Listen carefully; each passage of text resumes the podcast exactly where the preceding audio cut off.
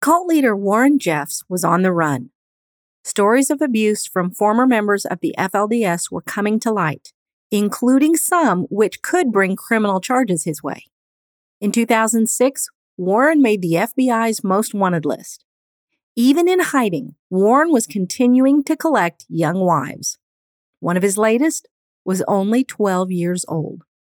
I'm so glad that you're here with me today so that we can investigate how hard it would be to break free from a cult like the Fundamentalist Church of Jesus Christ of Latter-day Saints, and really any congregation that is having cultic practices. I'm your host, private investigator Lori Morrison. Let's tackle this story from the world of true crime and see what spiritual and safety lessons we can find there. I really believe that every Christian's calling is to be what I call a different kind of PI.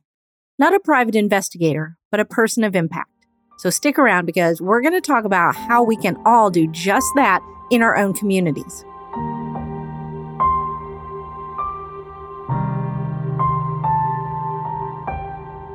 This is Season 4, Episode 13.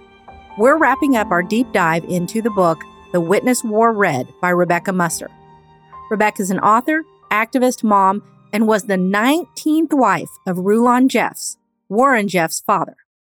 We found some great takeaways from Rebecca's story over the last couple of weeks, so if you haven't listened to those, you can follow the links in the show notes and get yourself caught up.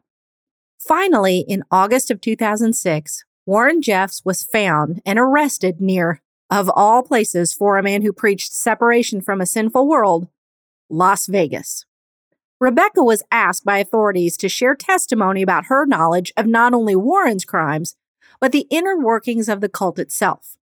Her faith community had taken Warren's side. Her own mother even said that she would rather see all of her children lying in their graves than to see any of them challenge an FLDS leader.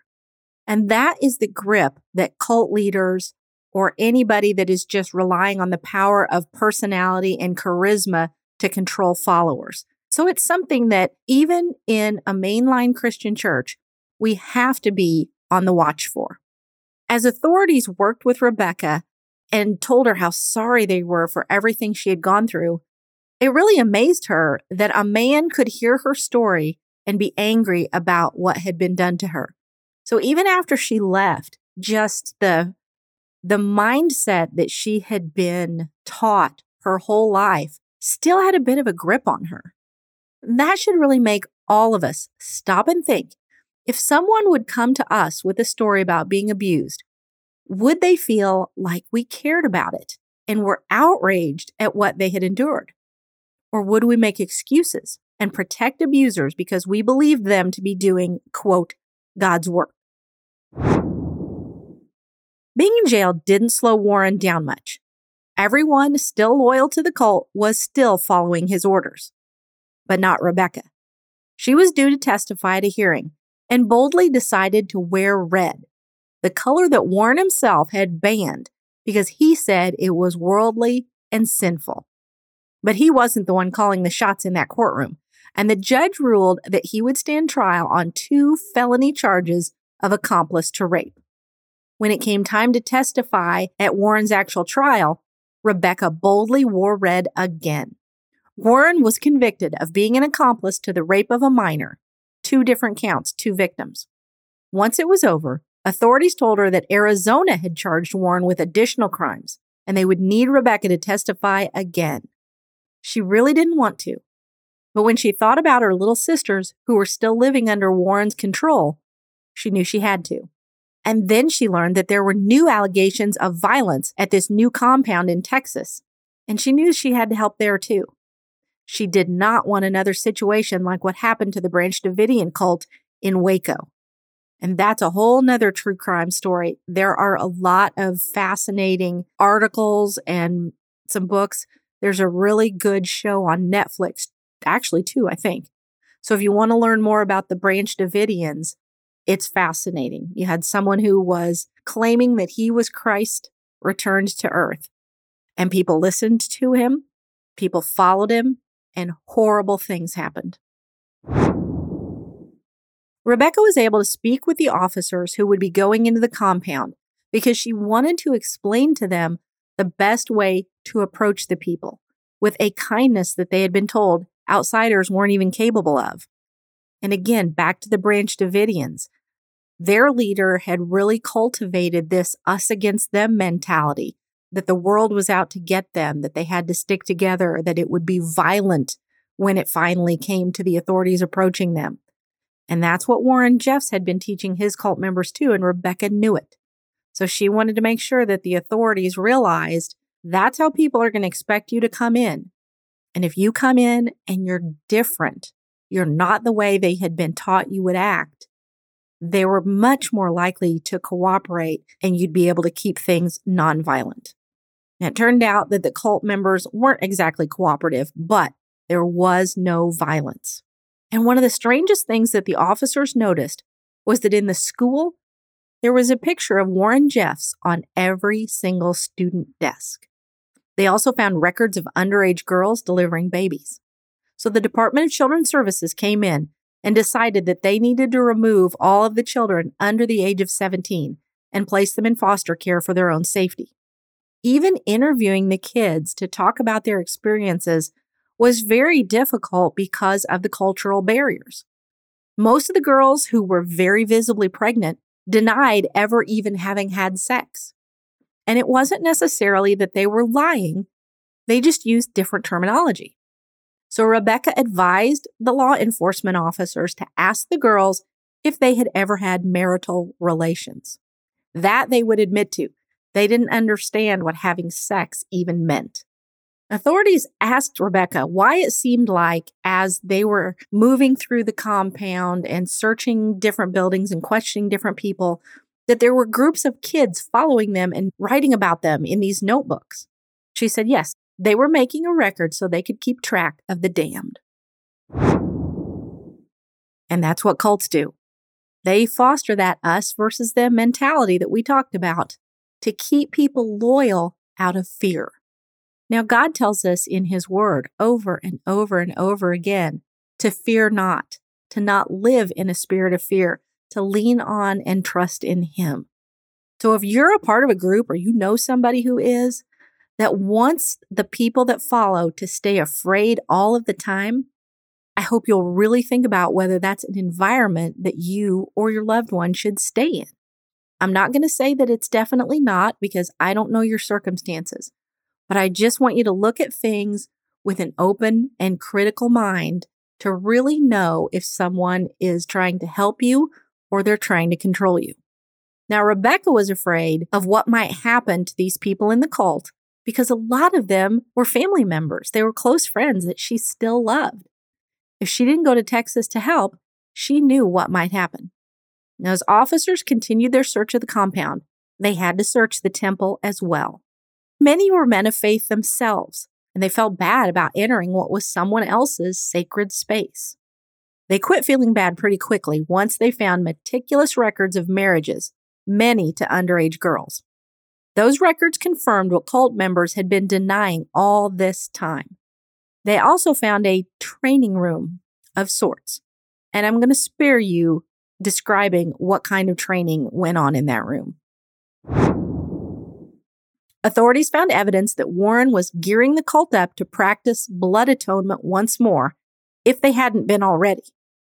We talked a little bit about blood atonement last week, and that's the doctrine that holds that Christ's sacrifice just wasn't enough for some certain types of sins, and that more blood had to be shed for those sins.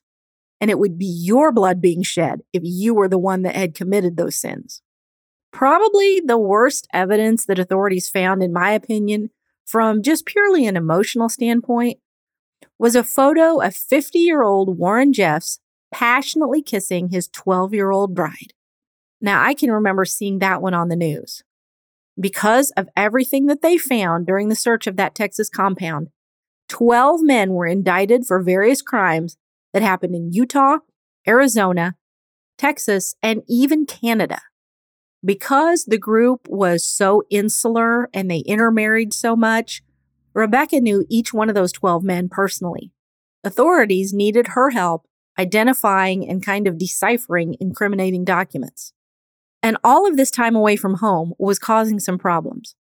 Her husband just couldn't understand why she kept helping the authorities since it took so much time away from him and their 2 children. And she told him, and I'm quoting straight from the book here, "You have never been that young girl violated in the name of God." And what Warren did to his wives were violations. Again, I'm not going to go into graphic detail. That's not necessary. But it was shocking to read about the hold he had on his followers, to the point that they actually participated in his sexual abuse of young girls, all because he told them that it was what God wanted. When Warren's next trial began, he decided to represent himself. And I'm sure you've heard that old adage, a man who represents himself has a fool for a client. I'll just let that one sit there. Warren argued that what the state was doing was interfering with his freedom of religion. He told the judge that he had sent a crippling disease upon her that would kill her. Now, it was hard to tell if the things he was doing were brilliant, deranged, or both. Was he trying to intimidate her, or did he really believe he had the power to do that? It was hard for Rebecca to have to answer Warren's questions, because since he was acting as his own counsel, he got to cross-examine her. But Rebecca knew that she was speaking for all the other FLDS women who would never get the chance to testify about what had been done to them or their sisters or their mothers or their children, their cousins. Now, after Warren was convicted on 1 count of sexual assault of a child and 1 count of aggravated sexual assault of a child, Rebecca got to testify again during the punishment phase of Warren's trial. In Texas, they separate that kind of into 2 different proceedings. So now the jury was able to hear things that they hadn't been able to hear before, like how Warren had abused one of his own nieces and one of his nephews, how he had married at least 24 child brides and arranged more than 65 child marriages for other men. Prosecutors were now able to share a passage from Warren's own journal, and I'm quoting directly from the book again. Warren wrote, "There is a girl the Lord wants me to take.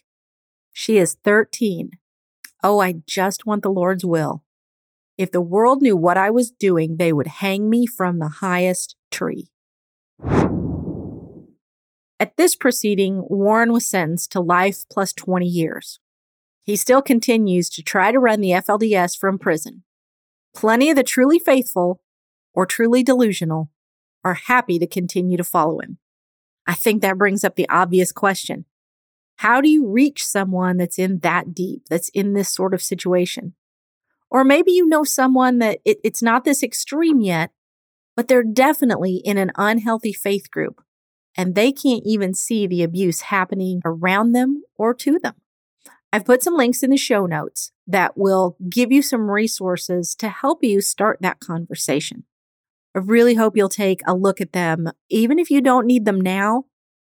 Be prepared in case God puts you in a position to be someone who can speak truth to someone who's being abused. I want to remind you that I've got a book available on Amazon. It's called How to Kick Fear to the Curb, Private Investigator Approved Personal Safety Tips with Biblical Evidence to Fear Not. So like the title says, it gives you my very best tips as a private investigator to increase safety in all areas of your life, even in church settings where there may be some form of spiritual abuse happening. I also make sure that we spend a lot of time looking at scriptures where God helps us to see how we are not to live in a spirit of fear. And I think that's so we can feel confident stepping out to help others. So grab a copy for yourself or one to share with a friend. You're going to find it on Amazon, and I've made it easy for you. There's a link to that in the show notes as well. And for a short time longer, I've lowered the price to make it accessible for everyone. So don't wait. Grab your copy and a copy to share. For our scripture passage this week, I'm going to read from the Amplified Bible, 2 Peter chapter 2, verses 1-3. "But in those days, false prophets arose among the people, just as there will be false teachers among you, who will subtly introduce destructive heresies, even denying the master who bought them, bringing swift destruction on themselves. Many will follow their shameful ways, and because of them, the way of truth will be maligned. and in their greed, they will exploit you with false arguments and twisted doctrine. Their sentence of condemnation, which God has decreed from a long time ago, is not idle, but is still in force. And their destruction and deepening misery is not asleep, but is on its way. I want to take a minute just to focus on one particular sentence from this passage. And in their greed, they will exploit you with false arguments and twisted doctrine. I think most of the time when we hear the word greed, we associate it with money. And that is often the focus of people's greed. But one definition of greed calls it an intense and selfish desire for something, especially wealth, power, or food. Now, in this case, Warren Jeffs and many of the other FLDS men showed an insatiable lust for sex with underage girls, but also for the power and sense of control their actions gave them. Any one of us could become an object of someone's desire for control. And even if we willingly join their group or sit under their teaching, if we find out that they're not there to help people, but to exploit them, as the scripture we read says, then we've got a problem. So if you notice someone in a position of authority who is getting more benefit out of it themselves than they are giving to the people that they're teaching or in authority over, that's a problem that can easily lead to abuse. And I will bet, just based on statistics, that you or someone you know is in a situation like that right now. And it may not be abusive yet, or just not toward you or the person that you love. But we all just need to keep our eyes open and our hearts as well, because it's so easy to deny what we're seeing because we've trusted the person who is now acting in questionable ways. One thing that I've learned from working with and talking to people who have had their trust horribly abused is that they're almost never their abuser's only victim.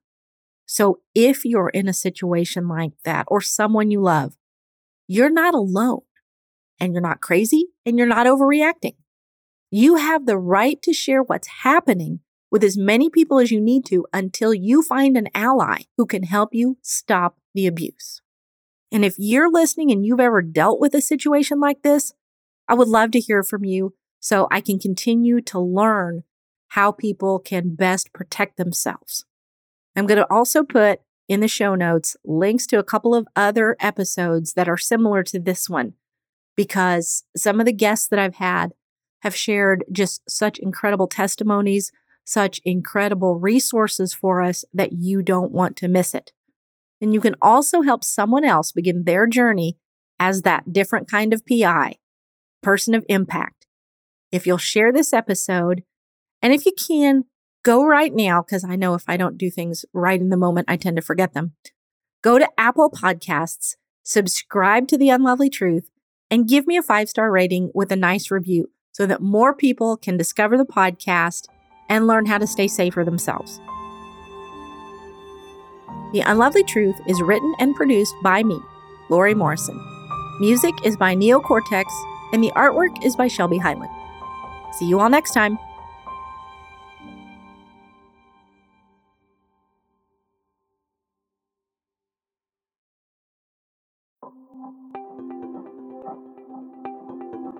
Thank you for listening to this episode that is part of the Spark Media Network that can now be heard on the Edify app.